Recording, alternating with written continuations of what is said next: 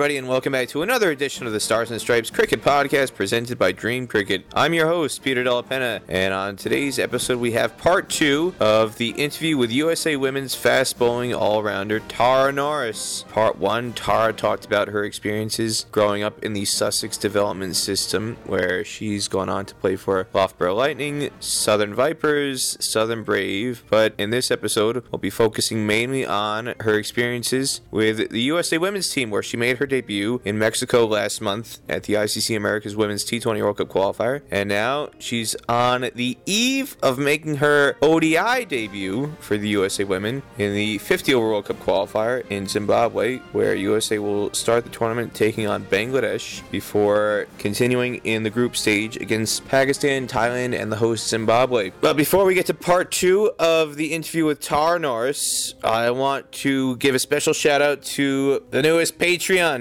Arjunan Etir Veerasingham, former USA Cricket Association board member in the USACA era, who represented the Western Zone on the USACA board. He was based out of Los Angeles at the time, now living in Sri Lanka, and I've seen him travel internationally to support the USA men's team. He's a huge supporter of USA cricket overall, including the women, and I know Arjunan is very excited to follow the fortunes of the women's team, including Tara Norris, as they embark on their ODI World Cup qualifier in Zimbabwe. I appreciate Arjunan's support, and I appreciate everybody else's support who has joined on Patreon. For those who haven't already done so, you can start off for as little as $3 to support the Stars and Stripes Cricket Podcast gets produced. I also want to thank our main sponsors for the podcast, Dream Cricket and Moosa Cricket Stadium, the first and original turf wicket facility in the state of Texas. For more information, call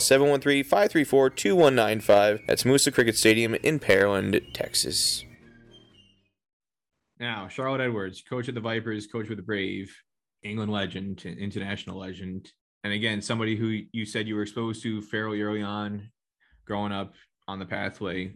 From seeing her as somebody on TV winning World Cups, doing amazing things as a player, to now having her as a coach, what has that experience been like for you? It's been amazing. She she's a fantastic mentor, um, a brilliant coach, and I don't know what what it is, but she has just got this winning culture about her, which is just infectious. Yeah, she's brilliant to work with. Honestly, I've got to pinch myself whenever I'm at training and she's just down there chatting to me what she's achieved in her career. You know, she's a pioneer for women's cricket, but most importantly, she's such great fun. She is just hilarious and very people first, which you know is a massive thing. Not every coach is like that. She's very understanding, very caring, and just a lot of fun. So yeah, to be able to work with her every day is brilliant. Um, and her experience and knowledge obviously is is just next to next next level. And she's got some great stories about you know her touring life. Yeah, so honestly, playing playing under her is is such a privilege. I know you've talked in a few other places about how you were contacted to play for USA. Julia Price essentially reached out to you during the summer, towards the end of the summer, and called you up and said, "Hey, do you have your US passport handy, or do you need to renew it? And are you interested?" But one of the things that some people may or may not be aware of, I think some people in the US cricket said it may be aware of.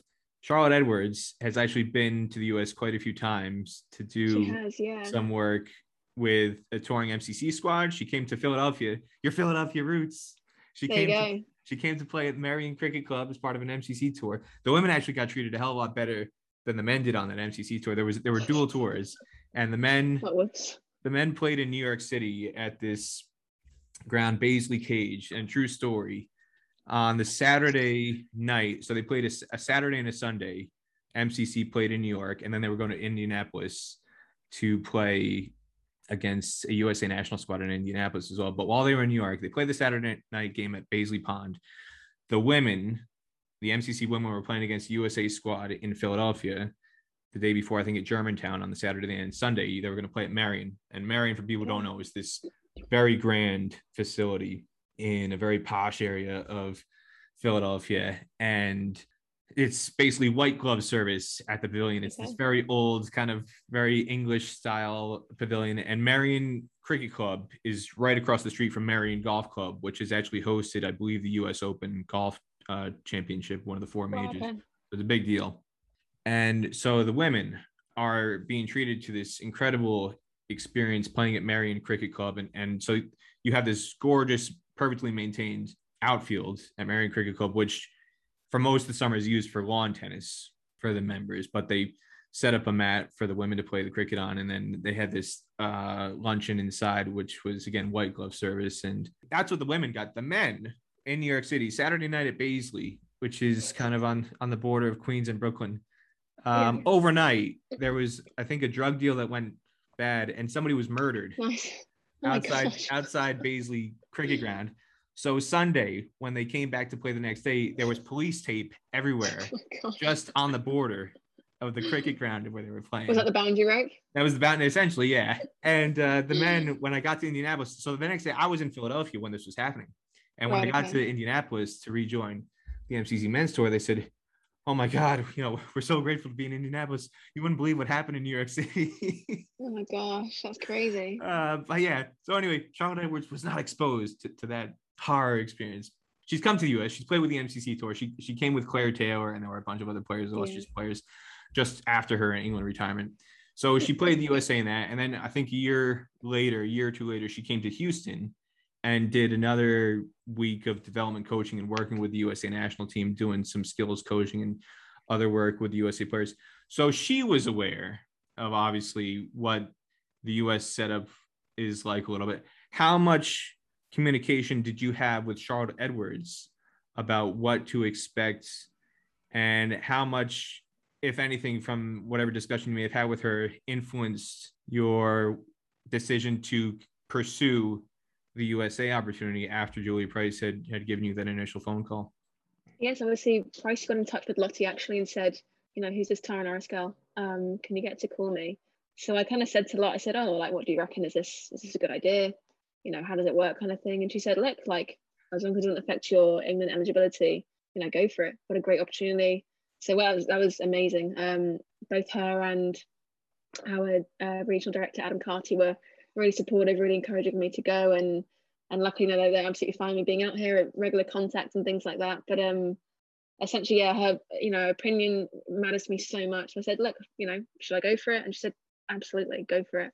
Um, so that was kind of the green light that I needed, really. Obviously, um, I don't want to start in the winter. I have coaching, sorry, being coached by her. Um, but essentially, yeah, our, our October is our month off. So really, I thought, you know what, yeah, let's do it. Let's get out there. If I can get my passport, amazing. Let's see, let's see if I can actually get out there. And after, even after that phone call, I wasn't really convinced that I would be here. I'd, I'd be coming out until I was sat on that flight, really, at Heathrow Airport. So yeah, that meant a lot, definitely, to get her support and and Adam Carty's as well.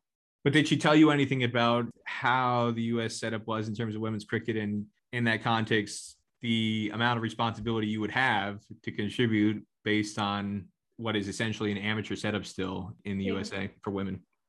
Yeah, I don't think we spoke about it much. I think she just said, "Look, this would be a great opportunity for you. Go out there. It's, it's a good chance to get some some more practice under your belt and to play outdoor as well." And essentially, I'd be I'd wanted to go to Australia anyway for a winter. It was a very similar setup, basically. But I think she she let me um, figure it out for myself, and I don't think she wanted to kind of ruin anything or or spoil anything. But she just said, "Look, go out there, have a good time. They're a really nice bunch of girls. Um, it's good fun. You'll you'll absolutely love it." Um, and even now, she just tells me to just make sure I come out with lots of stories and and fill her in basically.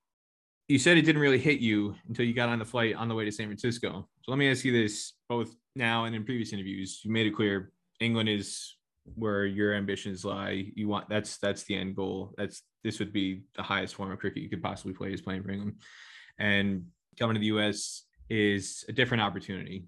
So in, in terms of trying to balance your England ambitions and people knowing that that is the goal and there's nothing wrong with that but then going into a different international setup where it's not your dream or your number one target but you're still trying to achieve something and trying to contribute what was it like coming into the setup and being around the girls having the kind of competing goals and ambitions entering the us setup Yeah. Um, first of all, yeah, meeting the girls was, was brilliant. I guess the, the different, well, nothing really changed for me. I, I still felt like I had to prove myself. I think that's the case with any team, any new team you walk into. Obviously, I, I didn't know anyone. For me, yeah, I wanted to prove myself and and show that I'd, I'd on the team. The last thing I wanted to do was take someone's spot who obviously um, had been involved in the nationals or a, a young a young girl who obviously had aspirations. So for me, I wanted to make sure that I, I did a good job. And I don't I spent the team. In terms of obviously it was is very different to what I've played. It's you know coming from the hundred playing against the likes of ridiculous internationals. It, it was different, but it was a different challenge, and it's an opportunity for me to to prove myself as a player and and come against different challenges and play against different players, different conditions, which again is only going to develop my cricket and exposing yourself in, in new challenges is, is always good. You know, it's easy to play it safe, but for me, this was, you know, a completely new experience. I'm still learning from them. Hopefully I'm, I'm teaching them a few things as well. And, and it's a two way kind of thing. But yeah, for me, there was the expectation really was to, to not drop any standards and, you know, to work my butt off and, and earn myself in that place in that squad. How did the experience during it and after it concluded change your opinions, if any opinion you had beforehand, of what cricket with the USA national team would be about? Yeah, going in, I, I made sure I didn't have any expectation or any expectations of the standard. I wanted to walk into it completely kind of open minded and see what it was like once I got there. And yeah, the first tour was brilliant. I absolutely loved it. And the, the talent in the squad is just ridiculous. There's 16 year old girls hit a ball like I've never seen it. So it's a really exciting group to be involved with, and I'm you know really excited to be in the squad as well um, and watch the team grow and, and hopefully be a part of some really cool tournaments to come up. Um, in terms of sort of England stuff, you know, I have no idea which journey I'm going to be involved in or where my cricket's going to take me individually. But you know, right now my my goal is to do what you know my job for USA right now, and then when I go back to the UK, it'll be the same for the Vipers and kind of so forth. But yeah, for now it's it's it's USA, and I'm I'm trying to do the best job I can. Really. A couple things I want to touch on there. One about the standard of play, and two, some of the references you made to the teenagers and the quality of your teammates. For people who aren't unaware, when you were part of the England Academy team or England developmental squad, you were exposed to associate cricket then. So this technically was not your first experience in associate cricket. In 2014, you actually played in a tournament, the Europe qualifier, where an England developmental squad was put in there against the likes of Netherlands, Ireland, etc. So you had a little bit of a sense of what associate yeah. cricket was about. How, if you can remember seven years ago, back to that experience compared to this experience in Mexico, how have the standards of associate cricket changed in your eyes if you can compare the two experiences? Yeah, playing, I think we played Netherlands, like you said. I remember the age I was, yeah, probably 16 at the time or so thinking, yeah, this is it was like playing almost county cricket really, uh, not thinking anything different. And obviously, kind of yeah, as as you get older and play different players and the likes of Gabby Lewis and I know the the the, the Bryce sisters really well. I just I guess sort of from speaking to them and stuff and and hearing about the stands and the cricket, yeah, again, I, I wasn't really sure what the would be like or or in terms of the whole setup and, and how it's going to work. But yeah, the Mexico was was definitely a completely new experience I've I've been involved with and seen. I think playing against Brazil was honestly one of the best experiences I've ever had. Just playing against a team with so much energy, and the fact that they're fully contracted as well is brilliant. So, in terms of that, I think yeah, it's only it's it's brilliant, and you know obviously it's a little bit behind. That's expected when there isn't a lot of funding or a lot of support behind the teams. But the fact that they've got a team out and they're coming to play and they love the game is is amazing to see. So you know, with a little bit of funding, a little bit of support and guidance, you know, it's really encouraging to see where where that country's game could go especially as it's not their country's first sport. Um, that was probably the main thing that I was just in awe of, really. Have you caught the Alegria fever? The Alegria fever, yeah, it's it's there, it's embedded. I caught a lot out in Mexico, a lot of stomach bugs, but I also got the allegria, the allegria bug. No, you were quite popular actually with the Brazilian players. Everybody, I was looking, they wanted your autograph, they wanted selfies with you. I don't know why, honestly. Said you really don't want it. Was, it, was, your, was it your tambourine skills? Because you look pretty sharp. It must have been that. It must have been that. Yeah. Honestly, the first game I watched, I said that tambourine is so annoying. Like, can they stop doing that? And then by the last game, I was there. It was in my hand. I couldn't. I couldn't resist. It was quite a unique experience being around the Brazilian players in particular. They just brought so much fantastic energy that. Yeah, they were brilliant. Even the, the biggest cricket Grinch had to have their opinion changed by the end of the tour if they were there. They were brilliant. They had they were so much fun when you made your USA debut, of all the people who reached out to you or, or you weren't expecting to hear from, or people who might have come out of the woodwork, come out of the blue, who saw or heard about you playing for USA, making your international debut, what was the most surprising and the most meaningful message you got, whether it was a WhatsApp or text or phone call when the call up happened and when you made your debut? Actually, I had a lot of really lovely messages from family, friends, everyone. People saying they'd watched the game. Probably from my parents, my dad. My dad's my biggest fan. Um, he just messaged me the night before obviously UK time in the morning, and just said like I'm I'm so proud of you. I wish I could be there. You know, you've worked really hard for this. Just go out and enjoy, and absolutely no pressure at all, kind of thing. But um, it probably only really hit me, and I, it was quite emotional, kind of when we're doing the national anthem, and just thinking, oh my gosh, I've, I've made it. Like I'm here. I'm in Mexico City. I'm about to play my first international game. You know, what on earth is going on? Something which I, I didn't think was going to happen, or was even possible of happening. So just kind of that moment after caps, you know, that was quite emotional watching the other girls as well. And obviously that was a big part of their journey. Um, so to be involved in that, yeah, the whole day was was pretty special. But definitely that national anthem moment kind of really hit home. And obviously, yeah, I wish my parents and family could have been there, but obviously it was very difficult circumstances. But yeah, that was that was very memorable for sure. And just to follow up to that, you mentioned the national anthem and the cap ceremony. What was that experience like for you again as it's starting to hit you and it's sinking in like oh my god i'm making my international debut and having julia price and everybody else part of the team being part of that ceremony. Take us through that experience. What was it like? And then i guess leading into the first ball you were about to bowl in international cricket and then striking on your second ball in international cricket to take your first wicket. Yeah obviously i hadn't been in that group for that long. I'd probably mixed with them about a week prior. So again it was like oh you know having getting your cap a cap ceremony is very emotional and and really sentimental anyway. Um, obviously, I'm in a group who I don't really know that well. I feel like you don't really know your group until you play with them properly. So yeah, so Uzi gave me my cap, who obviously was probably the closest player that I've got to in this comp. Um, just a really great girl. Um, lots of good fun. So yeah, that was just the words that she said, especially for not knowing me that long, were very personal and very meaningful, definitely. And yeah, I remember when the ball, when I was given, actually, I was really ill the first game as well. The whole week, everyone was ill basically. I remember having the cold sweats, thinking, "Oh my gosh, I've got to play a game," um, and just feeling so ill. But um, I remember when the ball was given to me, I thought, "Right, okay, here we go.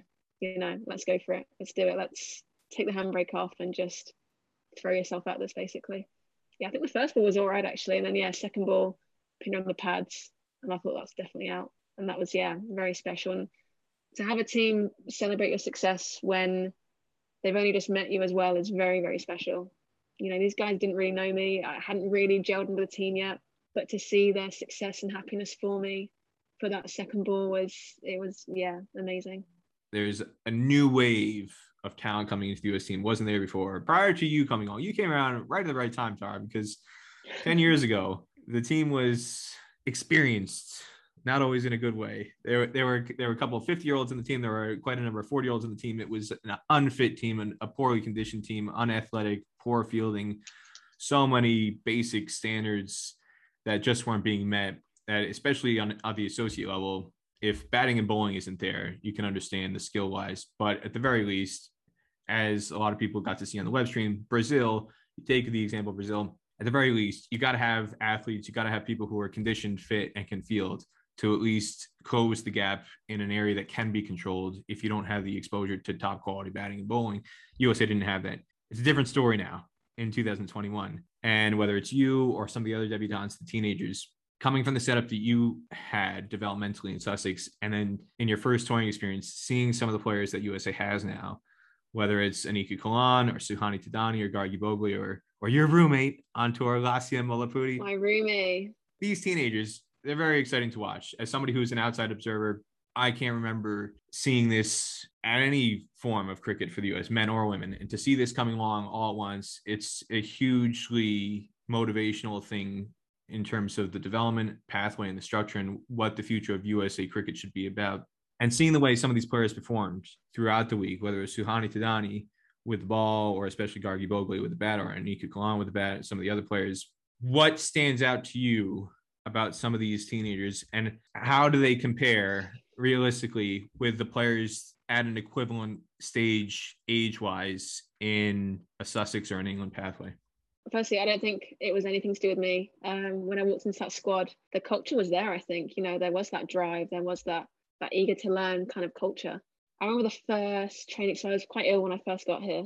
So after a week of recovery, my first training session for a camp in Dallas, we'd done some scenarios. It was my first bowling session back, and after we had a little debrief and we gave some feedback and my feedback was very kind of pretty neutral um, didn't want to say anything too outrageous kind of kept it quite neutral gave some some criticism some bit of feedback and and some positives whatever And then these girls just gave the feedback to me and to other players, and it was so honest and ruthless and brutal, actually. And I was like, wow, these kids are very aware. Like they were so pedantic about their own game, my game, other players. I was like, oh my gosh, I don't think I've ever been a scenario where someone has told it straight to my face like that.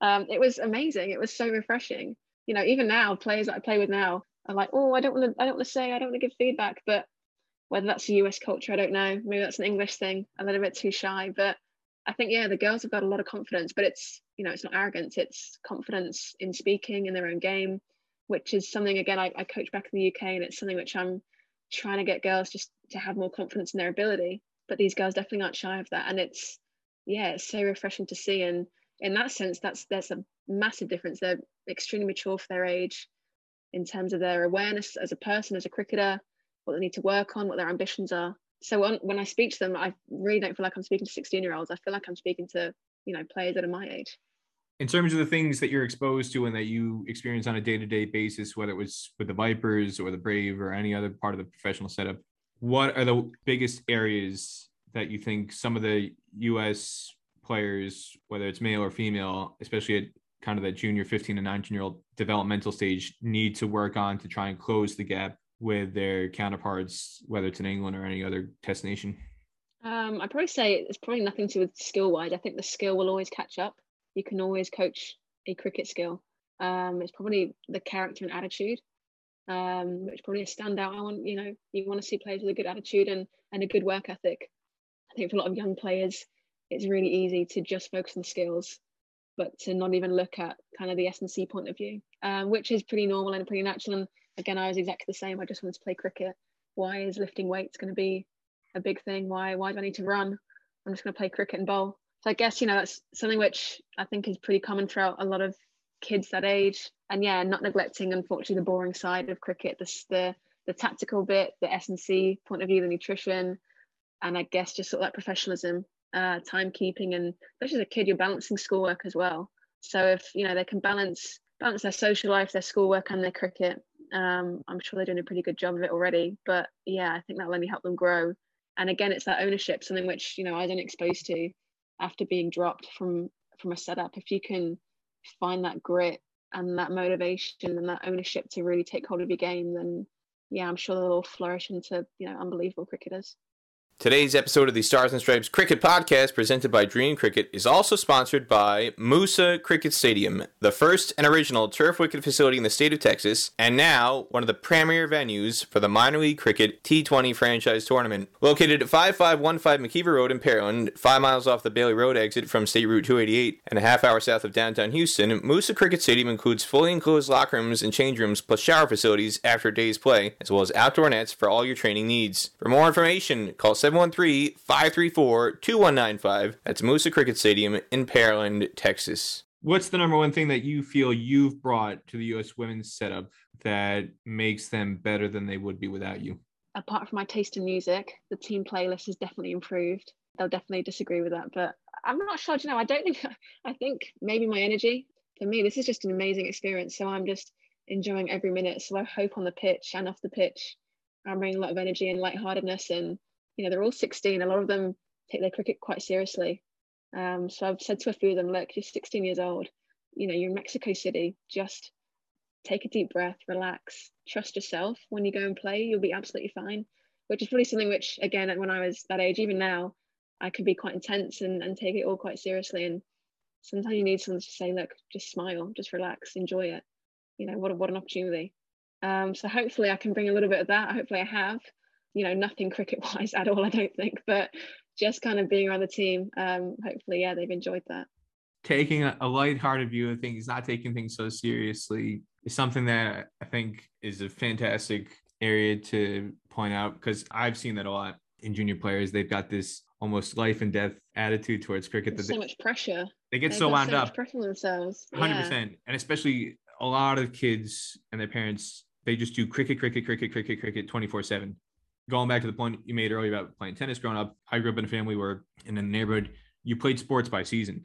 So in the neighborhood, it was in the winters we played street hockey, and in the yeah. spring and summer you would play football, throwing around American football in the backyard. Yeah, yeah. And then in the summers, you played baseball too. And you developed a lot of skills. And we played tennis too. Played tennis, as I mentioned, for a while growing up. But it was about fun first off and getting a chance to experience and play different sports and develop different skills and all the hand-eye coordination and all that not that we were thinking yeah about yeah those same here but Same having here. fun it was the camaraderie of playing these other team games and team sports but also just avoiding burnout I, I could not fathom if i had to grow up and i just played one sport nonstop seven days a week 24 7 i would just get sick and tired of it yeah, and- yeah. and I No, see I, that. I couldn't agree more I witness it sometimes in, in the kids in the um, the U.S. academies, these private academies in the U.S., where I ask the parents, boys and girls, you know, what other sports do you play?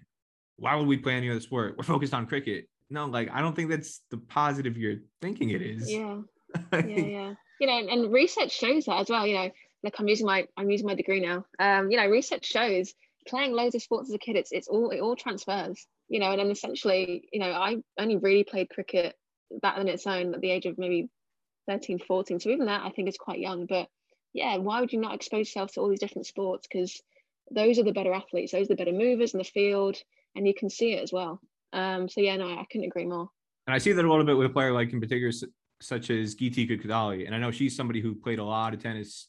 I don't know if she still does, but she played a significant amount of tennis growing up. When I uh, did a podcast episode with her, she talked about I I played a whole lot of other sports, and I I just gave cricket a try because I thought it was something I would just try once. I just wanted to make my dad happy for once, playing a sport my dad would enjoy too obviously stuck and it's like, oh, it's stuck. I had fun with it. But she came to cricket after she had played so many other things. And it wasn't something that she was forced Yeah. into. Was force fed to her. She did it willingly yeah in addition to playing all these other sports. And I think that's it's an overlooked thing.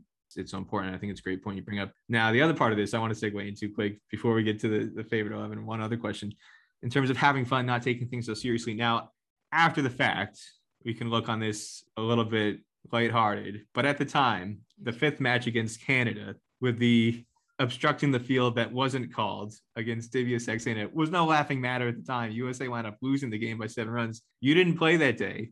I You were on the on the bench. You were not feeling well. I wish I was. I wish I was playing that game. So you had to sit out. You had to, and it's obviously a lot harder sitting out where you can have an impact on the field. But looking after the fact, I tweeted the video out and it's gone viral. It's got over 300,000 views. And part of it is because people just think it's so hilarious that it was given not out. Uh, so you've got like a very small percentage of people who are like indig- indignant with outrage. How dare she do that? How dare she give it not out? What is the umpire doing? And the rest of the people think it's the funniest thing they've ever seen. So looking back now, having won the tournament and knowing that it didn't impact USA's advancement and qualification, do you see the funny side of that incident? Are you or are you and the other teammates still stewing about Divya Saxena and, and the nefarious actions she took to obstruct your teammates from catching the Yeah. ball? Yeah, gosh, yeah. Like you said, I wasn't playing that game. I was, I was really unwell actually. But even from the sideline, I remember thinking, and she just ran into that. And obviously, I was at a complete, I was stood obviously a completely different angle, so I didn't realize how bad it was until I saw the video um, a bit later. And yeah, like what she did was, I don't agree with. I'm not sure why I wasn't dealt with on the pitch. If I was playing, I probably would have said a few words. I'm sure. I think mostly for us, it was about, was about trying to be respectful. I think the umpires had a conversation but yeah, look, I, I don't agree with what happened, and it probably should have been dealt with much better. Hopefully, that's a learning curve, I guess, for the comp. Um, but since then, I think I think there's been an apology. I think as as the girls that we won the comp, you know, it did cost us the game, but cricket works in funny ways. There could have been a different moment. It could have been something else. It could have been one of our players. But I think there has been an apology. And for us, look, if that ever happens again, hopefully we deal with it in a slightly different way. Yeah, I mean, it is pretty hilarious what happened at the time it, it wasn't it was probably i'm sure very frustrating on that pitch but yeah god hopefully that doesn't happen in zimbabwe otherwise yeah i'm not sure what we'll do One of the things you brought up there too, the angle. So where the USA bench was when that incident happened, you would have been at like deep backward point, kind of deep third man on an Yeah. angle. I, I was in the- is she running towards me Yeah, well, I was in the broadcast booth with Andrew Leonard at the time, and we were essentially at the cover boundary, maybe Right, 40, okay. 50 yards wider than you were. And it looked a little unusual, but square on, yeah like it didn't seem so obvious.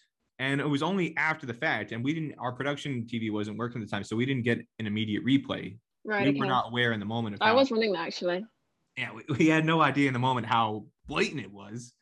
And it wasn't until day later that night or the next day that I saw footage of the video and I was like, oh my god, how on earth was did this happen? How was how did she get away with this? And first it was like, you know, oh my god, like how how was she giving that out? And it was almost like this is so bizarre. And, and then we were kind of looking at like starting to laugh like at the absurdity of not only how crazy was this that she did this, but how crazy was that that she got away with it? Yeah. I know she ended up being the, the player of the match, I think, that game. Um, yeah, like it wasn't pretty. It wasn't the best uh, moment for, for women's cricket or for cricket, but I think it's been dealt with now. yeah, there was quite a lot of frustration in the group for that. Um, and I think obviously because we lost as well, it, it probably hurt even more. But realistically, we didn't play well that game. So regardless what happened, I don't think that impact was solely because of that. I don't think the result was solely because of that. You know, we didn't play brilliant that game anyway. But yeah, bizarre, very bizarre. Just when you think you've seen it all, something like that happened. One other question before we get to the favorite 11, just in terms of looking forward to the qualifier in Zimbabwe and beyond for US cricket, I'm always curious to ask players in terms of goals. They said, obviously, it's, it's a big up, uphill battle, but are you somebody who sets personal goals in terms of wickets and runs and things to motivate you in terms of how you want to perform over and above? Obviously, the team goal is we want to win every game. We want to go out there and win. But some players set these targets to kind of motivate themselves to achieve things that will, in the bigger picture, benefit the team aside from themselves personally. And other players, they just go out and they play and however they play on the days. That's all they think about, focusing on the next ball bowl, however cliche that is. Are you somebody who sets targets for yourself, big picture, as a source of motivation, or are you somebody who just you're just thinking about the next ball and that's that? Yeah, probably a little bit of both. I love setting goals. I'm quite a big, I'm very like goal ambitious anyway.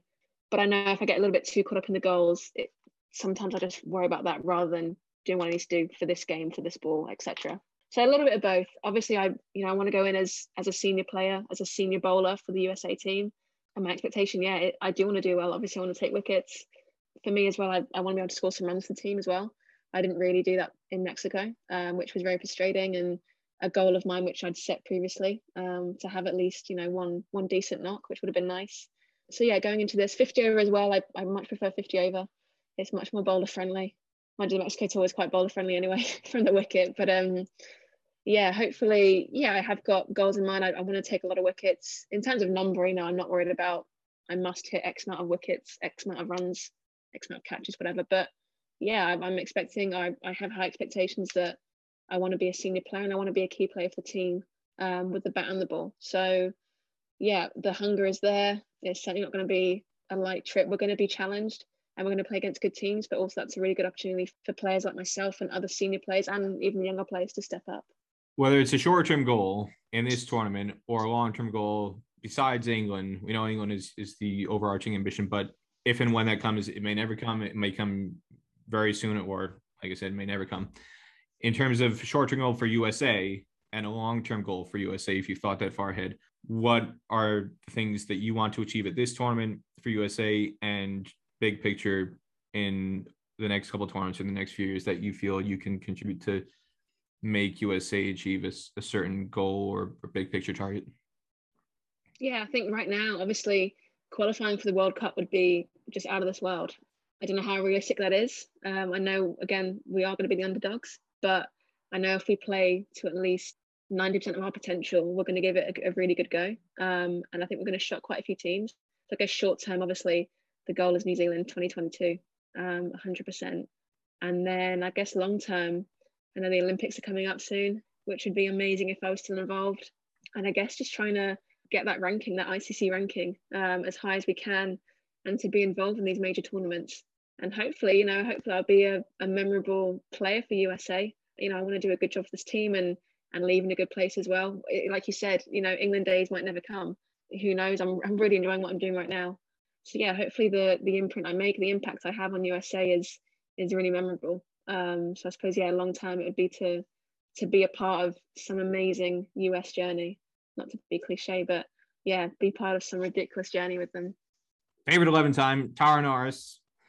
Okay. Rapid fire eleven questions. You know how it works. So before we get to that, I just want to remind everybody that the Stars and Stripes Cricket Podcast is presented by Dream Cricket. Dream Cricket Pavilion Shop can help you fill all your cricket kit requirements from top of the line English willow bats made by all the top manufacturers, as well as helmets, gloves, pads, jerseys, highlight DVDs, books, and more. Get 10% off all orders over $400 using coupon code DCUSA.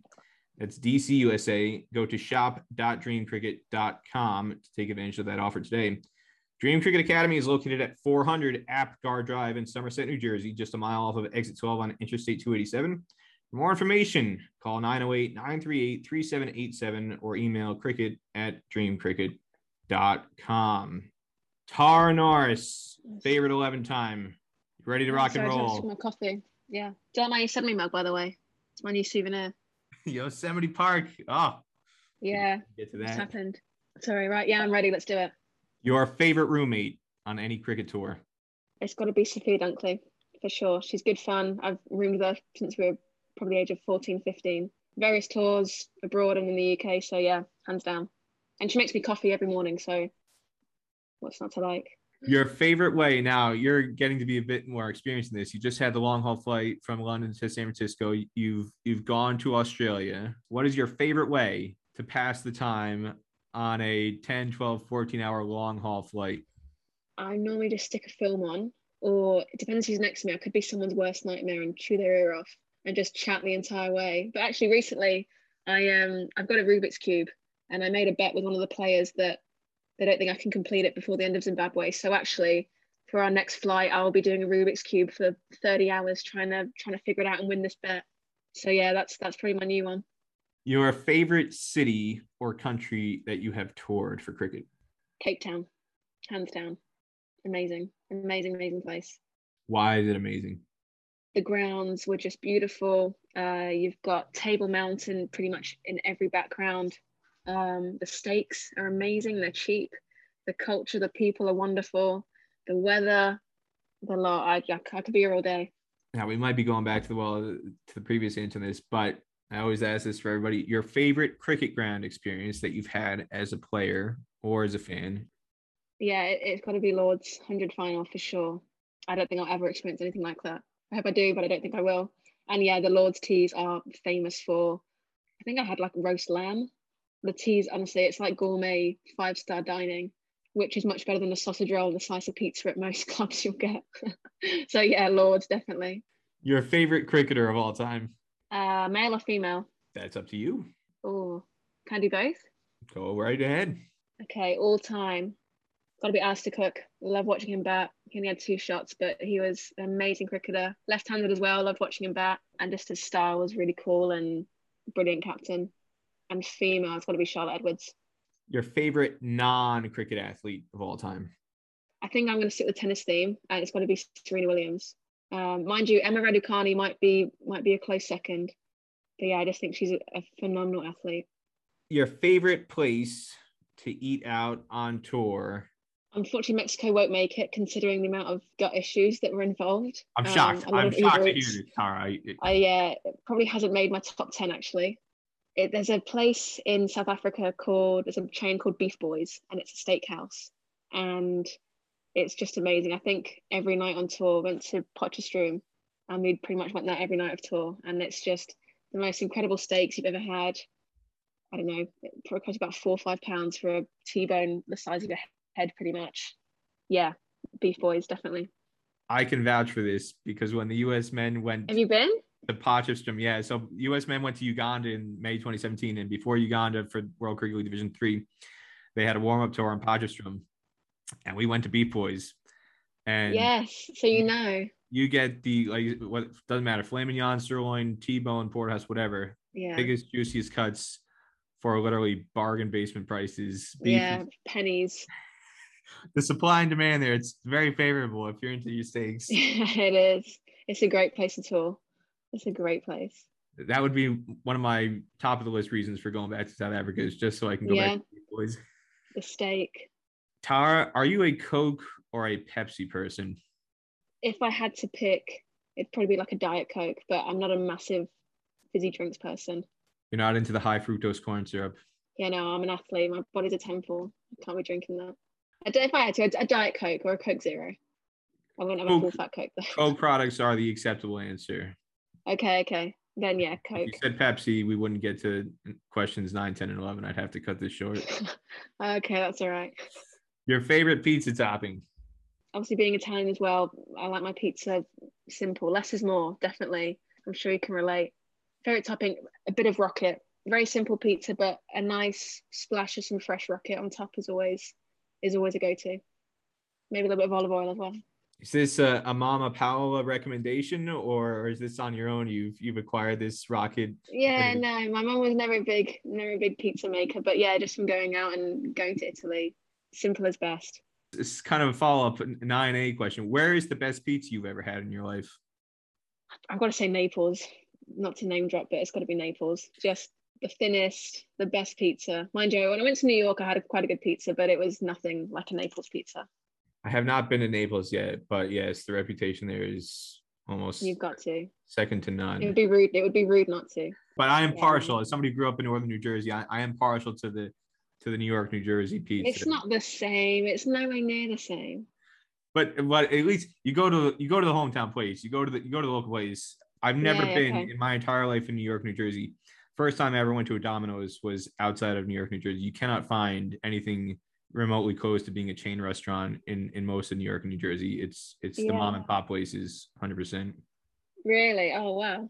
And that's something I don't know if it's like this in Sussex, but in Manchester, it's very difficult to find a quality pizza. I won't eat pizza in the UK. Essentially, I, I wait until I go to the US for work and family to get. Oh, really? Pizza. So I'll go months and months. I tell you what, London London has some really good spots actually, but I'm the same. I hate going out for Italian food because I'm I'm always disappointed. But um yeah yeah, London's got some really good spots actually. Your favorite movie of all time?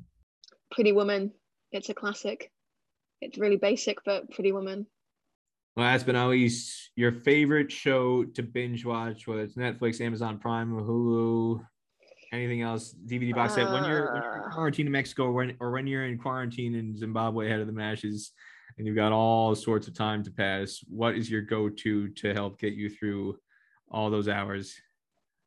I'm not a massive like series binger, but right now I am watching you. So some I don't know, some kind of like rom com, I don't know, thriller, that kind of vibe. Not you, obviously. But um yeah, if I had to, that's what I'm watching right now. But who knows in Zimbabwe? I'm normally too tired. I can't even stay awake to watch something. How bad is that? The reason why I'm laughing is because I kid you not, my wife, she was counting down the days until you season three dropped on Netflix. She was Eh, desperate yeah. to watch it. and so as soon as it became available, that was what we turned on. My wife was like, "We're watching you season three. This is too good to miss." it's so good, and you know, it, it, when it came out, that's when we were in quarantine. So I thought, perfect. I can just watch this. Great. All right, Tara Norris, thank you so much for coming on the Stars and Stripes Cricket Podcast. I'll give you the final word. Anything, Tara, that you want people to know about cricket or about you and your cricket journey that they don't already know that you want to share with the world? Make sure you watch the, the USA play in Zimbabwe hopefully it'll be an exciting tournament and we'll we'll shock a few places, a few people as well. And yeah, and please support the USA USA women's cricket and the Vipers as well. Don't forget the Vipers. Don't forget the Palm Bears and the Brave. Yeah, and the Palm Bears. Yeah. Again, for people who haven't been following the USA women's team just coming out of Mexico, as Tara said, they're going to be competing in the women's 50 over World Cup qualifier in Zimbabwe that starts on November 21st. And USA's first match is actually November the 23rd, and that continues into the first week of December. But Tara Norris, fast bowler, fast bowling all rounder. Not sure what you prefer to go as, but key member of the USA women's. No, all rounder sounds good. All rounder. Oh, you're not going to turn that down. Who would turn that down? Left arm fast bowling all rounder. Tara Norris, thank you so much for coming on. Thank you so much. And good luck in Zimbabwe. Thank you very, very much. That was one of the most fun interviews I've done in the history of the Stars and Stripes Cricket Podcast, dating back to our first episode in May of 2021. Tara is such a fun and engaging person, and she's a fun personality around the USA women's team. It has helped add so much to that squad, both on and off the field, and she'll be competing for USA Women starting on Tuesday, November 23rd against Bangladesh in the Women's World Cup qualifier qualifier. USA again will also be taking on Pakistan, Thailand, and Zimbabwe as they attempt to qualify for their first 50 over World Cup. I want to remind everybody that you can subscribe to the podcast to get each new episode as it lands by going to YouTube and clicking subscribe, and also or also subscribing and giving a review and a rating on Apple Podcasts, Google Podcasts, Spotify, Anchor FM, and many other podcasting platforms. That's it for this episode. I'm Peter Della Penna. I want to wish everybody out there around America and any other American citizens around the world a very, very happy Thanksgiving. I know I'm looking forward to it with my own family, and I hope you all have a great Thanksgiving as well. God bless America, and God bless American cricket.